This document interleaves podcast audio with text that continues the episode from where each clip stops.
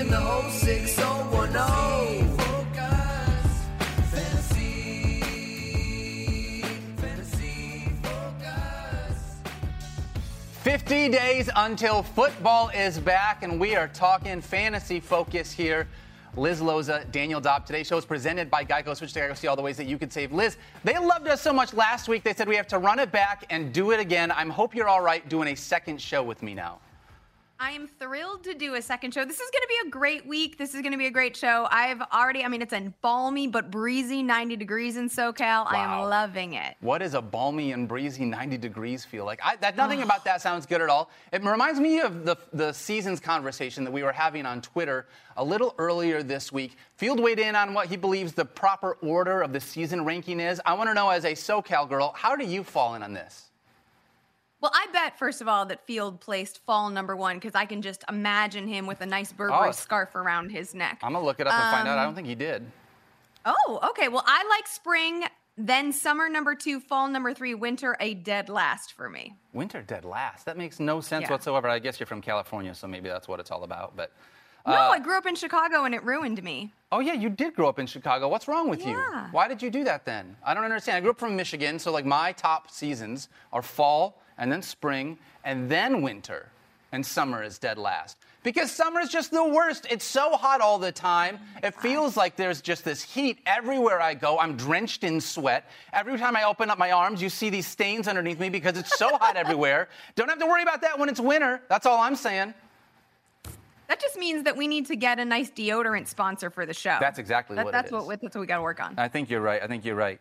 Uh, speaking of, Liz, these T-shirts that I wear every day, we had a little bit of a back and forth. I, I hang my T-shirts, and apparently that is weird. All of my band T-shirts, that's all I own is T-shirts. I don't have a lot of button-up shirts, so my shirts that go in the closet on hangers are these guys, my T-shirts. Do you hang T-shirts, or do you fold them and then put them in a drawer in a dark spot so that you never see them again?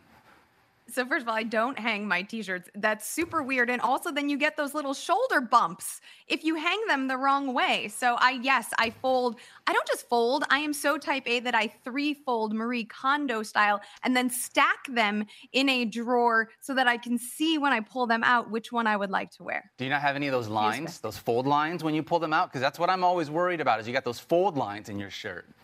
You know, that is an excellent counter to the shoulder nubs, but I just shake it out like Cool. I love it. All right, there's nothing wrong with that. Uh, we are here to talk about some football. I'm really excited. We're going to jump into a bunch of different things. We're going to talk about the biggest questions that we have in fantasy, a few different topics that we're going to dive into. But I feel like a lot has happened since we talked last week, last Wednesday. Liz, DeAndre Hopkins finally, finally picked a team so we can talk in like real numbers where we think he, uh, what he's going to look like within fantasy this year. Signs with the Tennessee Titans. Not my favorite spot for him to end up. Like it's not bad, but like there's a lot of better offenses I would have loved to seen him on. But with DeAndre Hopkins now officially a Tennessee Titan, how are you approaching him come draft season? He's a top 20 fantasy wide receiver for me. Uh, in that, you know, I would say wide receiver 17 to 20, depending on how excited you are about the Titans offense. Um, range, this is a player who, like you mentioned, right? We'd like to see him in maybe a more explosive offense, but the benefit, the silver lining, if you will, of him landing in Tennessee is he is the undisputed number one. Oh, yeah. This is a player who has commanded around a 30% target share for the bulk of his career, and he's averaged around 17 fantasy points per game in three of his last four seasons. Obviously, like absences have affected his season long stats, but we know he's going to be a ball hog. I think he's probably on pace for around 120 targets on the season. For reference, Chris Olave drew 119 looks last year and was the wide receiver 23 overall in fantasy. Yeah, DeAndre Hopkins last year on a per game basis was wide receiver nine after missing the first six games of the season. That includes a game with Trace McSorley where he had 10 targets for one catch and four yards in the middle of the fantasy playoffs. And even with that, he was still a top 10 wide receiver on a per game basis. DeAndre Hopkins, I know he's 31 years old. I know that he's in a running offense right now, and it's not everything that I would want. But honestly, the, the dude is still going to be a, a clear cut number one wide receiver. I have him as wide receiver 19.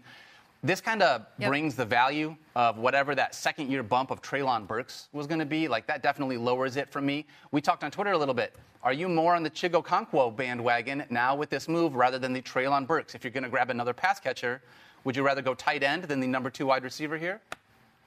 So I think overall rankings, I have Burks probably ranked higher, Sure. right? Um, however, I do think Burks will probably end up with like a more robust stat line at the end of the year. I imagine he catch around three to four balls. There's some opportunities depending on health, etc. However, if we're looking at positional value as it relates to ADP and our drafts, then I would rather target Chig, who's going later and has that really exciting up potential, right? Like Chig has the potential to completely outkick his ROI because he's so athletic and and so special. I mean, he could really, really dominate in the red area of the field, which is what you want out of a tight end. So I think in terms of positional value, I'd rather go for Chig, but you know, the Twitter the Twitterverse like did not like my lack of nuance in my initial tweet on Uh, no, that one. I'm totally with you. I, you're not saying that Okonkwo is going to have more stats than what Treylon Burks is, but based on where the ADP is falling and how I'm going to go out and, and target these guys, I'd rather have the tight end in this position as well. So I'm with you on that. Don't worry about what Twitter says. I'm with you on that one too. Oh, I stopped worrying a long time. Uh, we're we're going to talk about some running backs here. Quick note Leonard Fournette working out with the Patriots today. Excited to see if there's maybe any movement there as we have a bunch of free agent running backs. But, Liz, we're not here to talk about free agent running backs. We're here to talk about running backs that say they want to hold out based on contract disputes and how that potentially is going to affect us in fantasy. Luckily, we're not drafting fantasy teams right now. But pretty soon we're going to have to be making decisions when it comes to these guys before we see week one. Am I going to invest in them or do I need to maybe look in a different direction? Understanding what the market looks like for running backs right now, and we're projecting this from a fantasy perspective, how are you approaching these holdout running backs?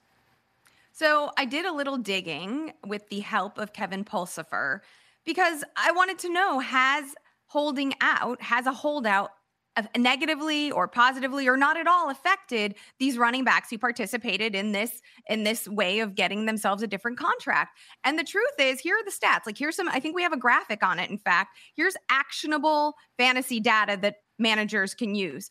Uh, in the past 10 to 15 years, approximately eight elite running backs have held out.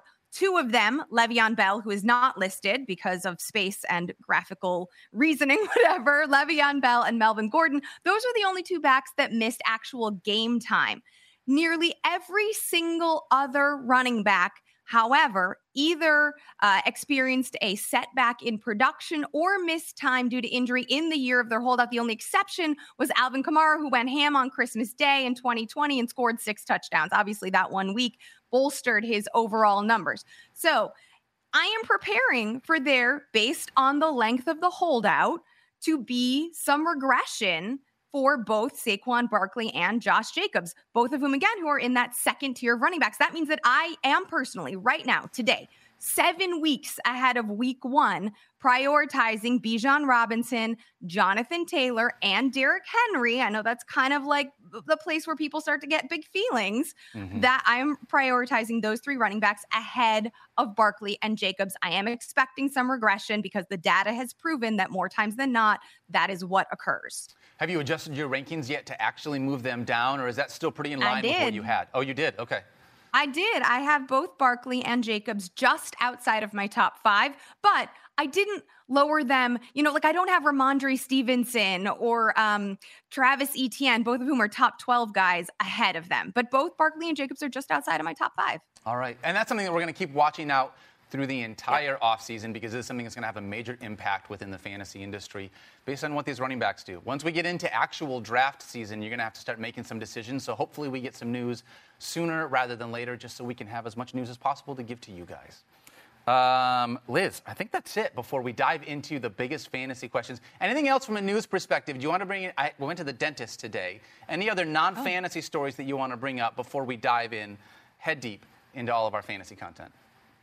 No? I think I'm good. Yeah. Oh, okay. Danny Ricciardo is going to be racing Ta. the in the AlphaTauri in Hungary. My boyfriend's back, yo. That's really That's it. exciting. That's really exciting.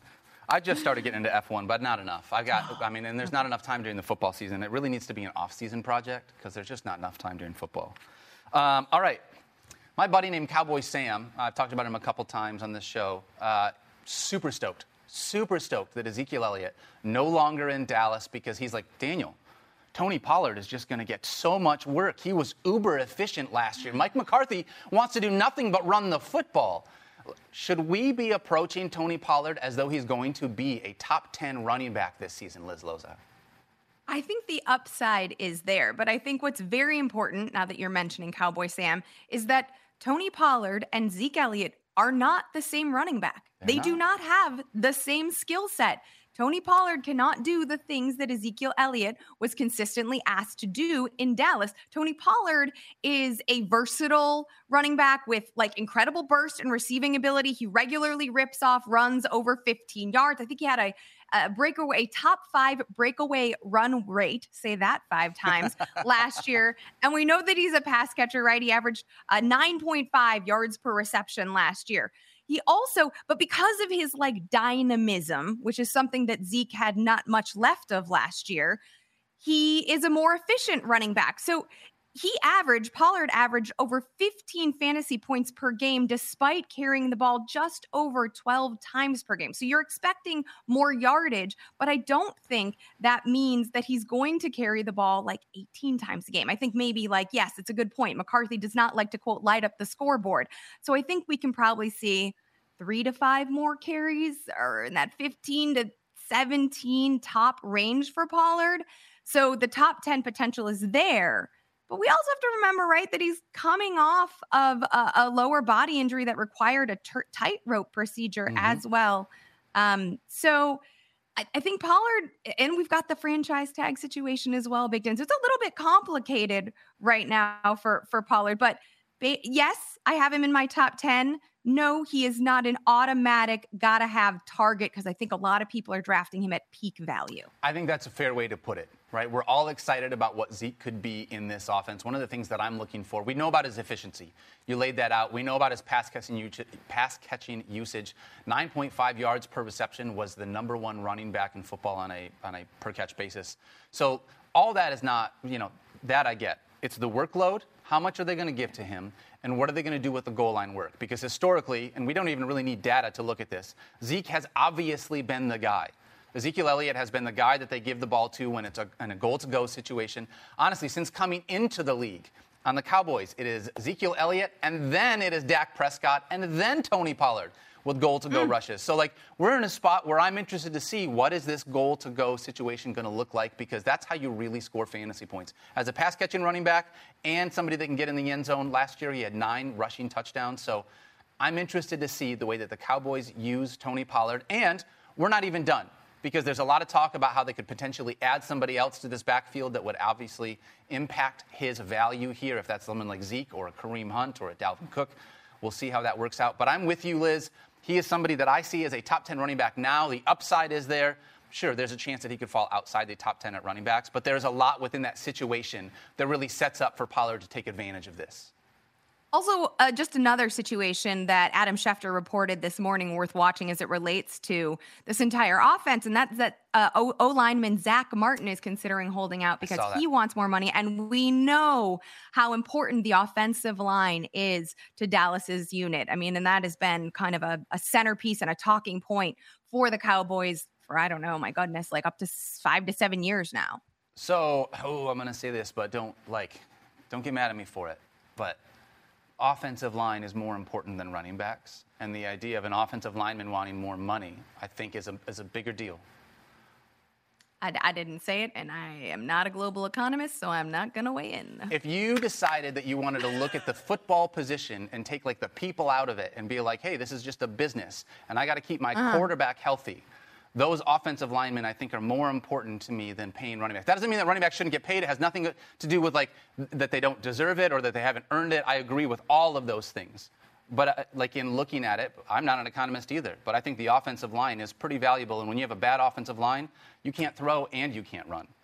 So Here's something that I will just I will just say because there's been a lot of there's been a lot of math that didn't math out on the social medias right now. Uh, people just throwing stats around that don't make congruous sense. I will say this that the college game has created such incredible pass rushers. And therefore, the inventory of elite, higher level, pro ready linemen has diminished, making uh, you know, that there's a scarcity model, right? So making those linemen more precious, if you will, more valuable, since there are fewer who can handle the level of pass rush that is now expected and regularly deployed at the professional level. That's fair. I mean, when you have that kind of dynamicism, uh, how what is what's Dynamism. the word? Dynamism. I like Dynamism. dynamicism so much more. Let's make that a word. Can we do that instead? Uh, I'm with you on that, though. I'm with you. All right, we'll keep moving on because this is not an anti-running backs conversation. I wasn't trying to say that, uh, but you know, it's everyone's talking about it right now. All I right. mean, I, you are bold, and I like the takes. Let's talk about the Arizona Cardinals. DeAndre Hopkins, we just said, is now in Tennessee. Hollywood Brown was absolutely unreal to start the season last year. Hollywood Brown, top five in fantasy points through the first six weeks of the season. Here are a few stats. During that stretch, he led the NFL in routes, was wide receiver three in targets, wide receiver five in receptions, wide receiver seven in receiving yards. He was literally looking like the steal of the draft based on where he was taken and the volume that he was getting. But then he got hurt, right? DeAndre Hopkins comes back, and DeAndre Hopkins is not just an average wide receiver that you bring back into the fold. So Hollywood Brown definitely took a step back in that Cardinals offense. But without Hollywood being there, knowing that they didn't really add a whole lot other than a third round pick to this wide receiving core, how are you approaching Hollywood Brown? And is he someone that you believe can be a top 20 wide receiver this year? Or is that pushing it a little bit? I think that's pushing it. I'm going to proceed with caution, mostly because, well, you ripped off all those stats, right? Like 10 and a half targets per game. I think, what did he have? Uh, he also, well, Hopkins, Hopkins was gone. He managed either a score or a 100 plus yard effort in four of six games, but he did all that. And here's like the giant, glowing, blinging asterisk. He did all that with Kyler Murray under center. We Mhm. don't know who the quarterback is going to be. I know Murray is like, my goal is to be on track for for week one and and that is great. We all need goals but he also sustained tears to his acl and his meniscus in week 14 so i am not particularly excited about the potentiality of colt mccoy leading this offense. Here's a fun stat. It's actually the opposite of fun, but I'm going to give it to you anyway. McCoy managed three starts in place of Murray last year.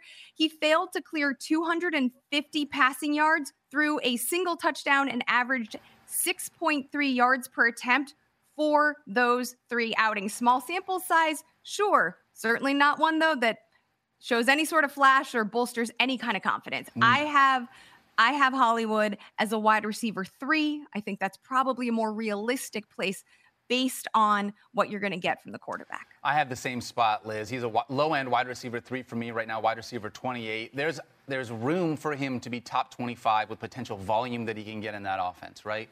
But knowing that Colt McCoy is likely going to start this season, we're not going to know what that offense looks like. It's just not. You can't just copy and paste from last year and say, "Hey, the dude's going to do it again," right? So.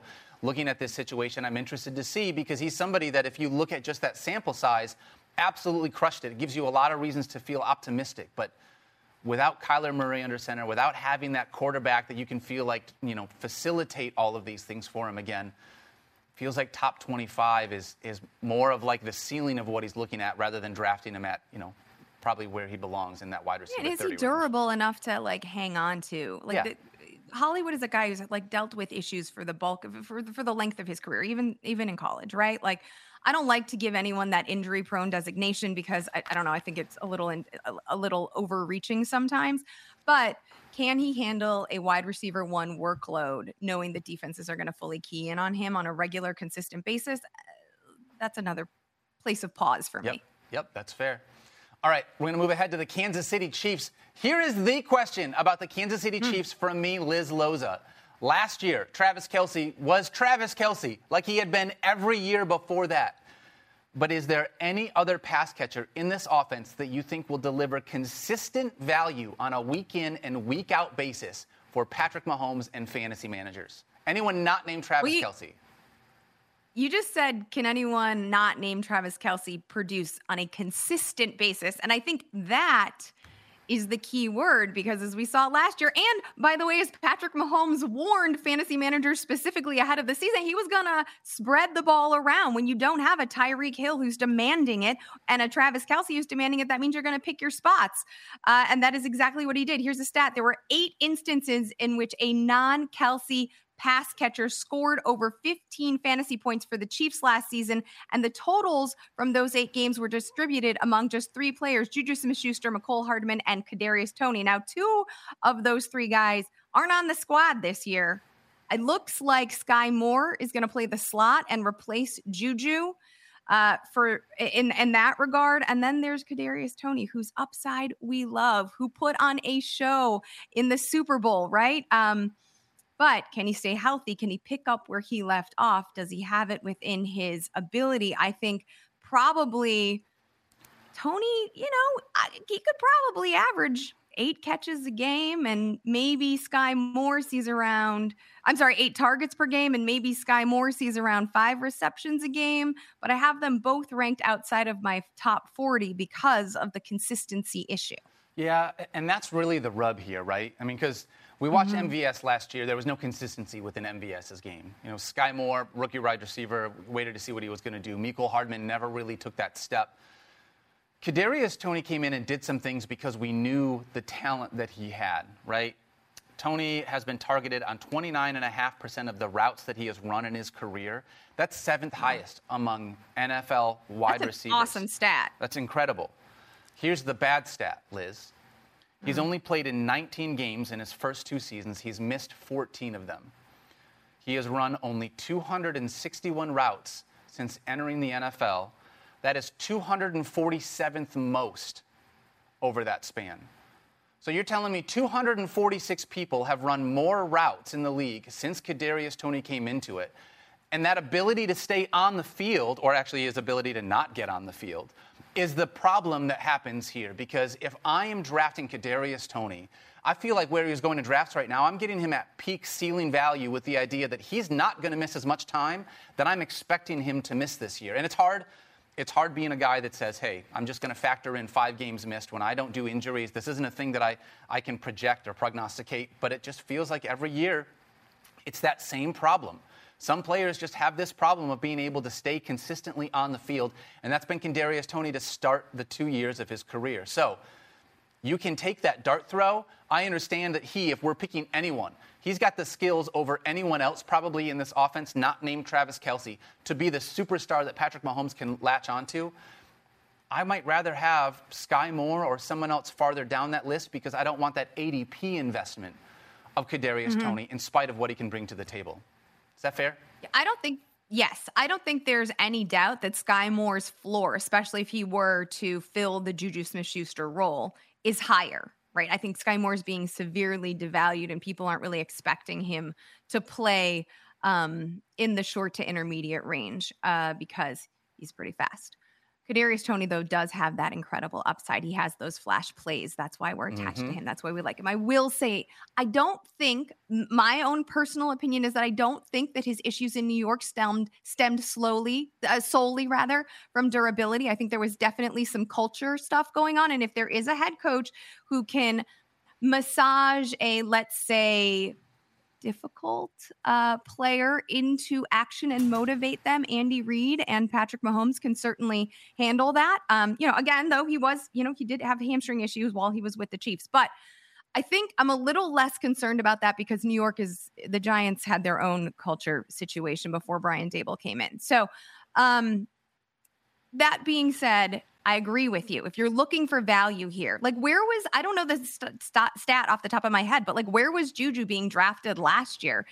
Definitely not outside the top 50, right? And that's where you're finding Sky Moore right now. So there's incredible value on Sky Moore. And I think you just hit on an awesome, like not sexy play, but somebody who can certainly outkick their ROI. Kudos to you for that one, Daniel. I appreciate that, Liz. Every once in a while, a blind squirrel finds a nut. That's what I was told. Oh, okay. I don't know. That's the saying. I didn't make it up. That's just the saying. Uh, Okay. Let's let's move ahead and talk about a Commanders wide receiver that we feel like could potentially be poised for a breakout here in 2023. Ah, You think that we're talking about Terry McLaurin because he's never had an actual quarterback, but he's actually broken out in spite of never playing with anybody that's actually good at the quarterback position. I think that's my big fear with this question. How are we looking at a potential breakout wide receiver for a Commanders? For the Washington Commanders, understanding that Terry McLaurin, the guy that's been there, has been having an uphill battle his entire career. And now we think there's potentially more room for someone else. Spoiler alert. We're going to talk about Jahan Dotson. Jahan Dotson is obviously the guy. You looked at what he did last year as a rookie, and he came on and, and he was fantastic. Seven targets four times last season. He was a top 30 wide receiver six different times. Six different times he was top 30 in spite of only having seven targets four times throughout the season. So he was efficient with his touchdowns, right? I guess you could look at the narrative, Liz, that maybe if the commanders are bad, this means there's going to be more passing volume that could lead to that. But how are you approaching Jahan Dotson, and do you think that a breakout season is potentially here? I'm here for it. I, I, I love Dotson. He has some of the best hands in the league. Not just his class. He's entering his second year, obviously, but like this man managed a true catch rate above 81%, and he did that with Carson Wentz and friends under center last year. I, I, right now, Vegas has the over under for uh, Dotson's receiving yards set at 795 and a half. I will take the over on that. I think that he's probably going to catch at least four balls per week. You made an excellent point about a team with like a projected win total of maybe six needing to throw from behind. No one is expecting Sam Howell to be efficient, right? But we are expecting Dotson and his incredible ability in contested situations, plus his like elusiveness after the catch to pad some stats. I think he can average 14 yards per reception, which takes him comfortably assuming he catches these four balls per week, over 800 yards on the season. I like the breakout. My only issue with it is that other people do too. and so his ADP is a little bit inflated. Isn't that the way it always works? Where it's like you're not Yeah, the only well, one on a person, so it doesn't. You got to find a league where someone's just not listening to any of these podcasts and they really are just like fantasy baseball fans and they're like, I'll give fantasy football a try. You know? Sure. I, I, I look at this too, Liz, and I see a spot where Commanders' point differential last year, minus 22, right? That was 21st in the NFL. So, like we talked about, if they're going to be down, right, the division that they're in has the Philadelphia Eagles and the Dallas Cowboys, who I both think are going to be substantially better teams than the Washington Commanders. The New York Giants should still at least put up a fight from that perspective. It feels like the Commanders are going to have another uphill battle this year. So, yeah, the narrative street kind of fits. If you're looking for a, a cheaper wide receiver to target during drafts that could have a potential breakout season based on the way that the year is going to go for this team, why not have it be Jahan Dotson, who showed us what he can do with those sticky mitts in his rookie season? I think that's a great mm-hmm. way. And I think sticky mitts came from you. Where did I? I saw an article that you wrote, and I believe I stole sticky mitts from you. So I don't want to like take that as my own. Is that fair? I- I'm sure I wasn't the first like football professional to use the phrase sticky mitts. I It was know. probably employed like in the 1940s in a newspaper somewhere. That's real cool. of me. That's fine, but the first time I saw it, Liz Loza did it, so that's how it's going to start for me. That's the origin story. Uh, all right, we're going to talk about a few more guys when we come back. But first, a few words from our sponsors. Geico asks, "How would you love a chance to save some money on insurance?" Of course you would. When it comes to great rates on insurance, Geico can help, like with insurance for your car, truck, motorcycle, boat, and RV. Even help with your homeowners or renters coverage. Plus, add an easy-to-use mobile app available 24-hour roadside assistance and more. And Geico is an easy choice. Switch today and see all the ways that you could save. It's easy. Simply go to geico.com or contact your local agent today. Take your shot at huge wins with DraftKings Sportsbook. You could win big money with money lines, props, parlays, and more. Right now, new customers can score $150 in bonus bets instantly for betting just $5 on anything. Download the DraftKings Sportsbook app and use the code FFF. That's code FFF only at DraftKings Sportsbook. Gambling problem? Call 1 800 Gambler. New York, call 877 8 HOPE NY or text HOPE NY 467 369. In West Virginia, visit www.1800Gambler.net. In partnership with Hollywood Casino at Charlestown Races, all games regulated by the West Virginia Lottery. Please play responsibly. In Connecticut, help is available for problem gambling. Call 888 789 777 or visit ccpg.org on behalf of Boot Hill Casino and Resorts in Kansas. 21 plus in most eligible states, but age varies by jurisdiction. See DraftKings.com slash sportsbook for details and state-specific responsible gaming res- resources. Bonus bets expire seven days after issuance. Eligibility and deposit restrictions apply. Terms at sportsbook.draftkings.com slash baseball terms. I should have had a glass of water for after that read because that was a lot. Liz, really quickly, while I take a minute to catch my breath, do you have any articles that have come out this week or things that we can promote for people to go find on .com?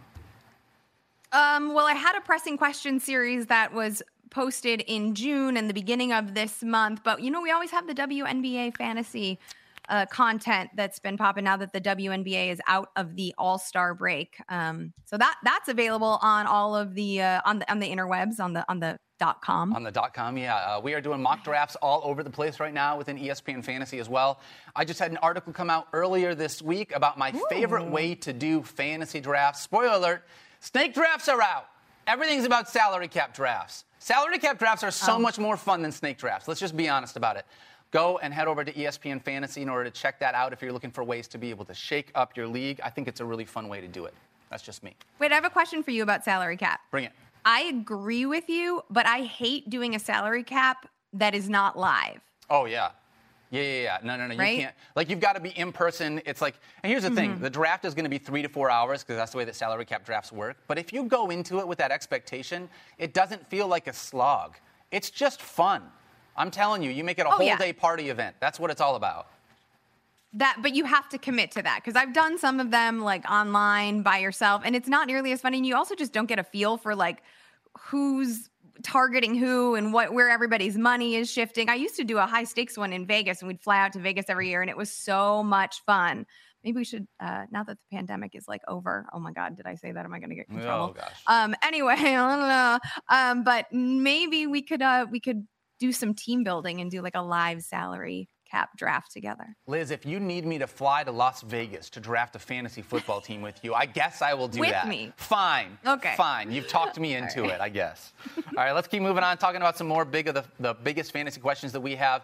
Here's one that I'm really excited about. Question is Will Justin Herbert return to top five QB status with Kellen Moore calling plays? I have some feelings about this, Liz, but I want to let you take the floor first. Are you in on Justin Herbert taking the step after what was a pretty abysmal season last year?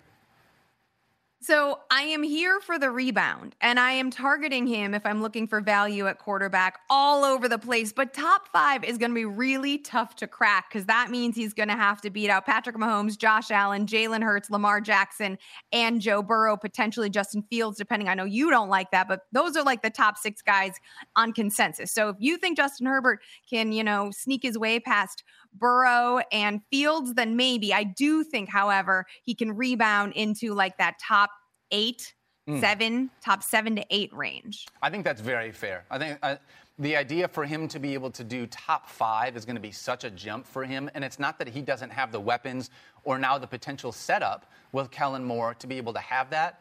But based on how much he uses his legs or how little he uses his legs versus how those other you go. quarterbacks in front of him do use their legs. Here are some positive stats I want to throw out there for our listeners. Cowboys offense under Kellen Moore. So we're talking about the new offensive coordinator for the Los Angeles Chargers. While he was the OC for the Dallas Cowboys, the Cowboys were top five in the NFL in net yards per attempt, yards per play, passing yards per game, yards per game, first downs per game, and third down conversion percentage. So they're staying on the field at top five clip in, uh, based on third downs, extending drives. They have more first downs per game than almost any other team in the league. The number of yards per game, almost 400 yards per game. Now you move to this offense with Justin Herbert, who I definitely think is a better passer than Dak Prescott. Don't come at me for that.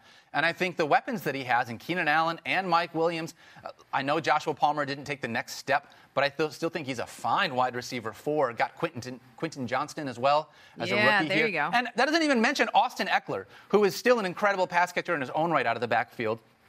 There is just a lot to be able to love about Justin Herbert within this new passing offense. Now, my question was last year, Herbert averaged 8.7 rushing yards per game last season, 8.7 yards per game with his legs. How many times he's been averaging 58 attempts per season on the ground? How many times has a quarterback in the last 10 years had at least 58 rush attempts and where did they finish? All right, the last time you had a quarterback that didn't rush at least that much, and Justin Herbert was one of the lowest ones to be that high, was Tom Brady. Mm. Tom Brady did that in 2021. He only had 28 rush attempts. So, like we're expecting, he's going to have more than Tom Brady. But Tom Brady, in order to do that, in order to finish in this spot that we're talking about, threw over 5,300 yards and 43 touchdowns. When you don't use your legs the way that those guys at the top of the list do, you've got to throw 5,000 yards and 40 touchdowns in order to break into that category. And that's just not something that everybody can do. I mean, even with the way that this is set up, Justin Herbert could absolutely throw for 5,000 yards and 40 touchdowns. But that's not a given to me. And I think that's a much harder thing for do, to do within fantasy than it is for one of these other guys to use their legs to be able to, propen, to propel them up that quarterback value because of their rushing legs. So I said a lot of stuff there, but I think I'm with you because of the lack of rushing upside that Justin Herbert has. He would just have to have a monumental season to be from a passing perspective in order to vault up into that top five category. I agree. I think he's probably going to see around 4,500 passing yards and 30 touchdowns. It would be a little insane to expect like 5,040. If he does that, congratulations, because I still think he's going at a value. Everybody is still, you know, a little bit miffed that he didn't ROI on last year's draft capital, but that's largely because he was hurt and had that rib cartilage issue in week two played through the pain. If you look at his stats over the course of the season, they steadily improved. His completion percentage improved pretty drastically over the last seven weeks of the season once he was healed up. So I think there's an improvement there. And I love everything you had to say about Kellen Moore. I think that this is going to be a great fit. Last stat I want to add to that is that Dak Prescott averaged 8.4 air yards per throw when, uh, which was 6% above the league average uh, in 2018 and 2019 before Mike McCarthy came and like threw cold water on everything. Oh, yeah. So I, I, I agree with you. The um, lack of rushing upside I think keeps Herbert outside of the top five, but certainly a rebound opportunity. And lean into everybody who are who, who's like, I don't like him. All those burnt takes. Um, recency bias is a heck of an influence, and if you can avoid it, then you could get some value here. Dude, I'm totally with you. The idea that Justin Herbert might be falling down because he doesn't run as much, I totally get, right? But to me, that's a discount that I'm willing to jump on. That's good value because I still think he's going to, like you said, 4,500 yards and 30 touchdowns is nothing to shake a stick at. No. I still don't understand what that like turn of phrase means, but I know that that's what people use it for. And it's like that. I would take that any day of the week. 4,500 yards and 30 touchdowns if I'm drafting my quarterback. I'm in on that. So Daniel, we need to do an etymology podcast. Do you know what Stop etymology it. is? No. I think it's where words, where phrases come from. But I was in as soon as you said we need to do it. I was like, yes, Liz, we do. Whatever it is. All right, etymology podcast. Uh, we'll talk about onomatopoeias and all of it. Does dynamicism come up in that one, or is that a different? Dynamism. Dynamism. Dynamism. Dynamism. Okay. All right. Does uh, does Jaxon Smith-Njigba offer any dynamism within this Oh. Seattle Seahawks offense, knowing that you've still got two other fantastic wide receivers in DK Metcalf and Tyler Lockett still there? How are you approaching JSN as a rookie this year? Oh my gosh, I love this kid's upside, but I don't love his potential immediate opportunity. Uh, let's just like give a little small primer on his talent out of Ohio State. First round pick for a reason, squeaky clean routes, like 99th percentile agility. He is definitely projected to play the slot. That's where he played 88% of his snaps when he was a Buckeye. Problem is, as you mentioned, DK Metcalf and Tyler Lockett. Tyler Lockett, by the way, coming off of quite a year in, in which he was undervalued last year, particularly with Geno Smith under center, right? Like, I don't think that unless mostly Lockett, let's be honest, is injured, JSN is going to have the volume to capitalize. So if you are drafting him, you are drafting him for the upside. You see the potential, which is 100% unequivocally there. But I don't really like to root for an injury, especially to a player like Tyler Lockett, who I've been high on since he was drafted, and that took a while because of injuries to turn over. So that is the like rub. So I think if you're if you're relying on JSN to immediately produce, then y'all, I'm sorry, you got to recalibrate those thoughts. I'm But totally with you. If you are ready to see what happens, like JSN could end up if the wrong thing happens to the squad, he could end up a top 25 producer, but I don't want to root for that. Right. And, and based on where I'm drafting him right now, again, a lot of this is rookie hype. And by the time that you get this rookie hype and you get into draft seasons, it's like that's just too that's too rich for me. Tyler hmm. Lockett, listen, Tyler Lockett turns 31 in September. Okay, DK Metcalf is the guy that we talk about as the pass catcher in Seattle. Tyler Lockett has at least eight receiving touchdowns and has finished top 16 at the position for five consecutive years. Five straight years, he's had at least eight touchdowns or been top 16. That's crazy. That is unbelievably efficient. And when you're talking about, like, okay, DK is the one that we, we talk about, and we don't even mention that how good Tyler Lockett has been consistently over that time. So, yeah, you look at JSN and it's like maybe towards the second half of the year, maybe when you have some players that are missing time, right? Like, that's when he's going to become value to me, valuable to me. But that first half of the season, it feels like the Seahawks are going to keep doing what they did last year. By the way, they drafted a running back that they probably want to use and run the ball a little bit as well in Zach Charbonnet. But I think uh, I'm, I'm with you. My, my concern on Jaxon Smith-Njigba is, again, with where he's going, the rookie hype that surrounds these wide receivers, it's going to be too rich for me based on when I think production will come, which would likely be in the later half of the season, based on players missing time or potentially someone getting hurt. So that's A lot sort of wish casting going uh, on. yes. Agree with you. A lot of wish casting. Totally. Happening.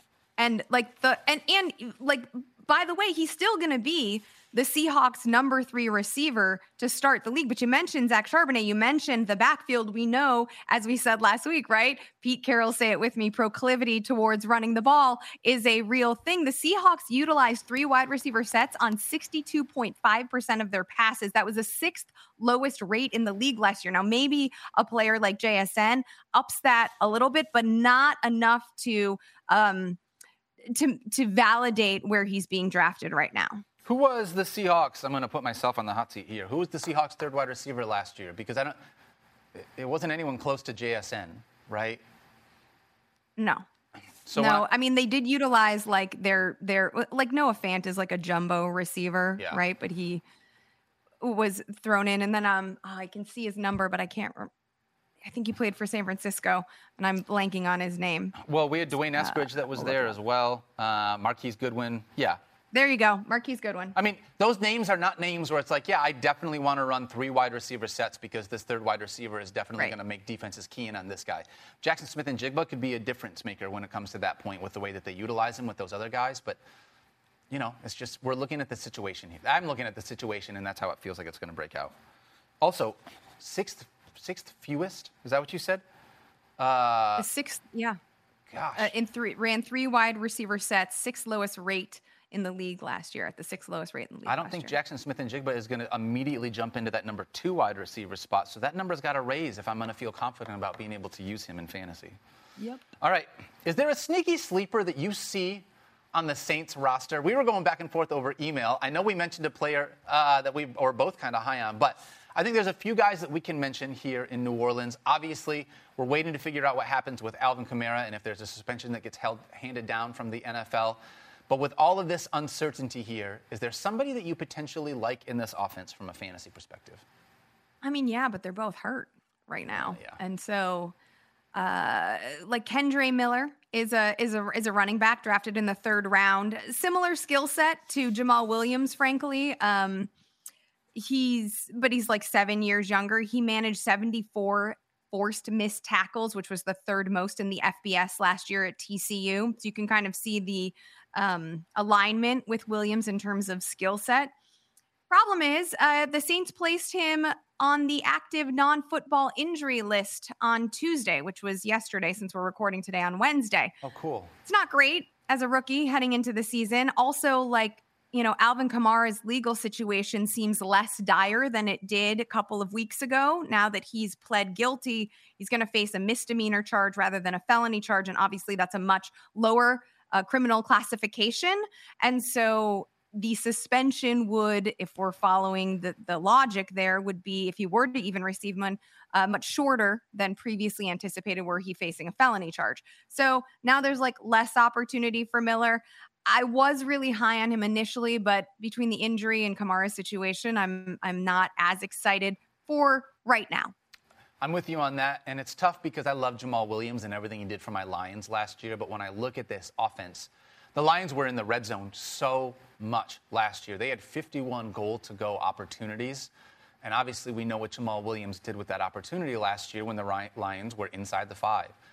The, the Saints were not that same kind of offense last year, and I don't think there's an expectation that they're going to be that kind of offense again this year. So without that pass catching ability, you know, if you cut Jamaal Williams' touchdowns in half, which seems like an easy thing to be able to do. I'll take it. like, yeah, you would still be thrilled if that's what he got. I'm just not sure he's even going to get that many touchdowns with the way this offense is going to work. So another running back room that's kind of tough to suss out right now, and we're going to have to see how things sort of play out over training camp as we get closer to the season because I think there are a few guys here that, you know, Kendre Miller is a great name. I also really love, let's talk about Rashid Shaheed, right? Mm-hmm. He came on last year and was absolutely fantastic. Wide receiver one in points per target from week six on. Wide receiver one in points per target. That's unreal. He was top 10 in points per reception over that same range with a minimum of 50 targets. This kid came out of nowhere and I think really quietly put up a really nice season that we should be taking notice of because this would be really cheap, basically free late round value, and he showed us what the upside can be. Yeah. I love that you mentioned him and you use the phrase out of nowhere because legit undrafted out of Weber State, the Big Sky Conference. That's this dude. Um, a little background on the player. He's a fast guy. He was a, a track star. Interestingly, he never ran the 40 because he was rehabbing an injury at the time of the combine. So he never ran the 40, but it is anticipated based on like practice and he beat Jamel Dean and, and, like practice a couple of times, the cornerback. So it's estimated that he has like a 4 4 40 time. So that's what we know about this player's skill set. He's like, he's a track guy, he's a fast guy. He's also dealing with a groin injury, and I get a little bit uncomfortable when the soft tissue stuff and speed guy. Well, true, that's not my groin. Yeah. But um, when like these speed guys have soft tissue problems, like I, I'm a little bit. But again, you mentioned the value and what he did last year. I think it's a little bit unsustainable. Week 13 is when he jumped into the starting lineup officially, and over his final five games, all of which were starts, he converted 20 of 23 looks for an average of nearly 65 yards per game. That's great. So to me, yeah, that is crazy. Like I don't think that's sustainable. I think over more games you're going to have some variance there, but he might be one of my favorite drumbeat candidates on the season. I love that. I love calling him a drumbeat candidate because it depends on how deep your league is. There are going to be some leagues that, like, no matter how much we like this guy, it's like it's just not deep enough to be able to take a target, a dart shot, a dart throw on this guy until he starts to produce from, you know, a more consistent level. But if I'm in a 12-team league, if I'm in a 14, 16-team league, and I want to take some shots at guys that I think have a real opportunity, just just file Rashid Shaheed away into that bucket. That's all we're saying. right? Absolutely. All right, we got one more topic to talk about in one second. But first, one more read from our sponsor. We all know about the speed of sound, but have you ever thought about the sounds of speeding? If you drive over the speed limit, there are lots of different sounds that you might hear. Drive too fast, and you could hear the sound of your vehicle crashing, the sound of ambulances and first responders desperately trying to free you from the wreckage. You could hear the heart. You could hear the beeps of a heart monitor. You could hear the doctors and nurses in an emergency room as you're being treated for injuries. You could hear the sound of worried family members in the hospital waiting room, hoping to hear that you're okay. You can even hear the sound of people crying at a funeral. Because if you drive over the speed limit, whether by a little or by a lot, you can do damages beyond repair. You could seriously injure yourself, or worse, you could hurt or kill someone else. When you speed, you put everyone on the road in danger. One way or another, speeding catches up to you. Paid for by NHTSA. All right, Liz Loza, we are going to make our way through Madden's top 10 wide receiver rankings because why not? Because it's always fun to think about these guys as video game characters. When we watch them on the field, they do superhuman stuff as it is, anyway. So we have this list. I don't know if we can throw it up onto the screen, but we have the list of the top 10 wide receivers based on rating from Madden. Right now, Justin Jefferson comes in as number one overall with a 99 rating. Tyreek Hill is two with a 98. And Davante Adams is third with a 97. Liz, let's just talk about those top three. Do you have any problems with this top three right here that Madden has put together? Uh, Not really. I mean, the fact that Stefon Diggs and Davante Adams are just like a point apart makes a lot of sense to me. I think Diggs is, you know, the best route runner in the league, but what Adams does off the line of scrimmage is incredible. So, At number- I don't have I don't have issue there. We got Diggs at four, like you said. Cooper Kupp comes in at five, rated as a 96. Ja'Marr Chase at six. Now, wow. There, like, this is potentially the second best up and coming wide receiver in the game, and he checks in as six here. Seven is DeAndre Hopkins. Eight is Terry McLaurin. I mean, honestly, That's a little sus. that, that's that's high for me. AJ Brown at nine with a 91, and then Amari Cooper at 10. All right, Liz, like Cooper Kupp on down. Give me some thoughts here on what you think about these wide receivers, because I got plenty. Well, I, so rather than focus on the negative, I would just, I have to imagine when DK Metcalf saw this list, he would like a word, DK Metcalf with his 99th percentile SPARQ score. And I, I'm guessing it's only, it's because he only scored six touchdowns last year, which was a down effort for him that he got left off the top 10. CeeDee Lamb, that's a humble guy, right? I'm sure he's a little bit peeved that this list, uh, he's coming off of a career campaign, right? Over 100 catches, uh, thir- uh, over 1,300 yards, nine touchdowns. He averaged three yards after the catch per target, CeeDee Lamb did. So I have to imagine that he's also like what uh, over Amari Cooper, his former teammate. hmm I don't think so. I think CeeDee Lamb's a little pissed about that one.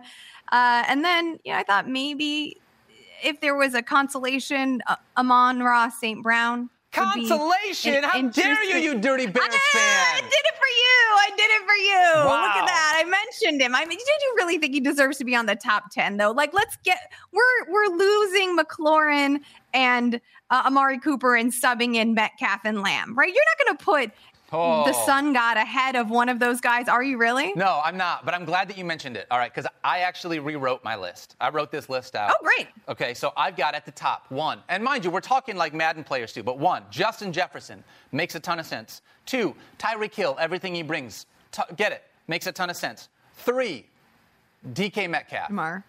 Okay, okay. DK Metcalf is a is a Uh, otherworldly human at the wide receiver position. Six foot Yeah. three. His speed in Madden is so huge. He is a game breaker, unlike some of these other guys. So I've got DK as number three. Ja'Marr Chase number four for me. Cooper Kupp number five. It's hard to argue with moving Cooper Kupp much farther down that list. Here's where. Number six, A.J. Brown needs to be higher. A.J. Brown just needs to be higher on this list with everything that he does. Number seven, a guy that didn't even make this list, Jaylen Waddle. Jaylen Waddle should be so much Oh, higher wow. on this list. Okay. Number eight is Davante Adams. And here's why. I'm talking about Madden, right? I think Jaylen Waddle is so much more fun to play with than Davante Adams because Davante Adams is a really good actual football player. But Jaylen Waddle is like this guy that runs 99 speed and 99 acceleration, and you can juke with him all over the place, and he's just more fun to play with. At number eight is Davante Adams. Number nine is DeVonta Smith, and ten checks in Amon-Ra St. Brown for me. So he just barely squeaks in as the top 10 with CeeDee Lamb at 11. And Amari Cooper quite a ways down that list with Terry McLaurin. Like, I, like that's, that was shocking to me. Let, let me give you a quick Amon-Ra St. Brown stat that I think you're going to like. Uh, he has caught. Uh, he has caught 196 balls over 33 games with just four drops. Per our friends at RotoWire, only seven players have caught more passes than St. Brown since he was drafted in 2021. That's, I mean, the dude is unreal. He is so much fun. He's the dude. I, love Yeah. being able to watch him. As a Lions fan, I'm pumped to be able to see what he continues to bring to the fantasy game and to my Detroit Lions. Let's be honest about that. Next time, can All we right, rate Mario are Kart back. players? Say that one more Oh. time. Next time, can we rank Mario Kart players though? Stop. Who's your number one? Oh, I like Toady. Oh, 'Cause he's short like really? okay. I do. All right. I'm a fan of Princess. I think she's my number Oh, one. nice. and then- Peach. yeah, Sure. yeah. Peach is number one, and then uh, Yoshi would probably be number two for me. Oh, Yoshi, Yo- Yoshi's underrated. I agree with you. Yeah, He's very slippery. underrated. Very underrated. All right, we are back next Thursday. Not next Wednesday. We've been Wednesdays. We're going to be back next Thursday next week. Reminder we go daily. July 31st at 11 a.m. Eastern. We will be live streamed everywhere. We cannot wait to come back. So pumped to be able to see you guys on a daily basis. For Liz, my name is Daniel. Follow her at Liz Loza underscore FF on Twitter. I am at Daniel Dopp on Twitter, at Something to Break on Instagram and Threads. Please, I'm putting out a 75 day countdown. Go find me on social media. Having a ton of fun. Put together these videos, short videos, a minute, minute 10 seconds for you to be able to catch up on what you've missed over the off season. Had a lot of fun doing it. All right, for everybody here, we love you guys so much. Don't forget to love each other. Thank you for hanging out with us. Please be kind to yourself. You've earned that. We love you. Can't wait to see you next Thursday. See ya.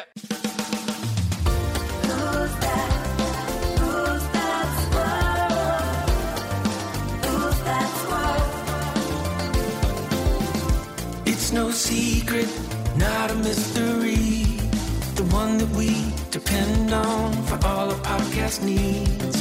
Graduate, full sell you, Alliance fan through and through. With the hippest beard, I'm telling you.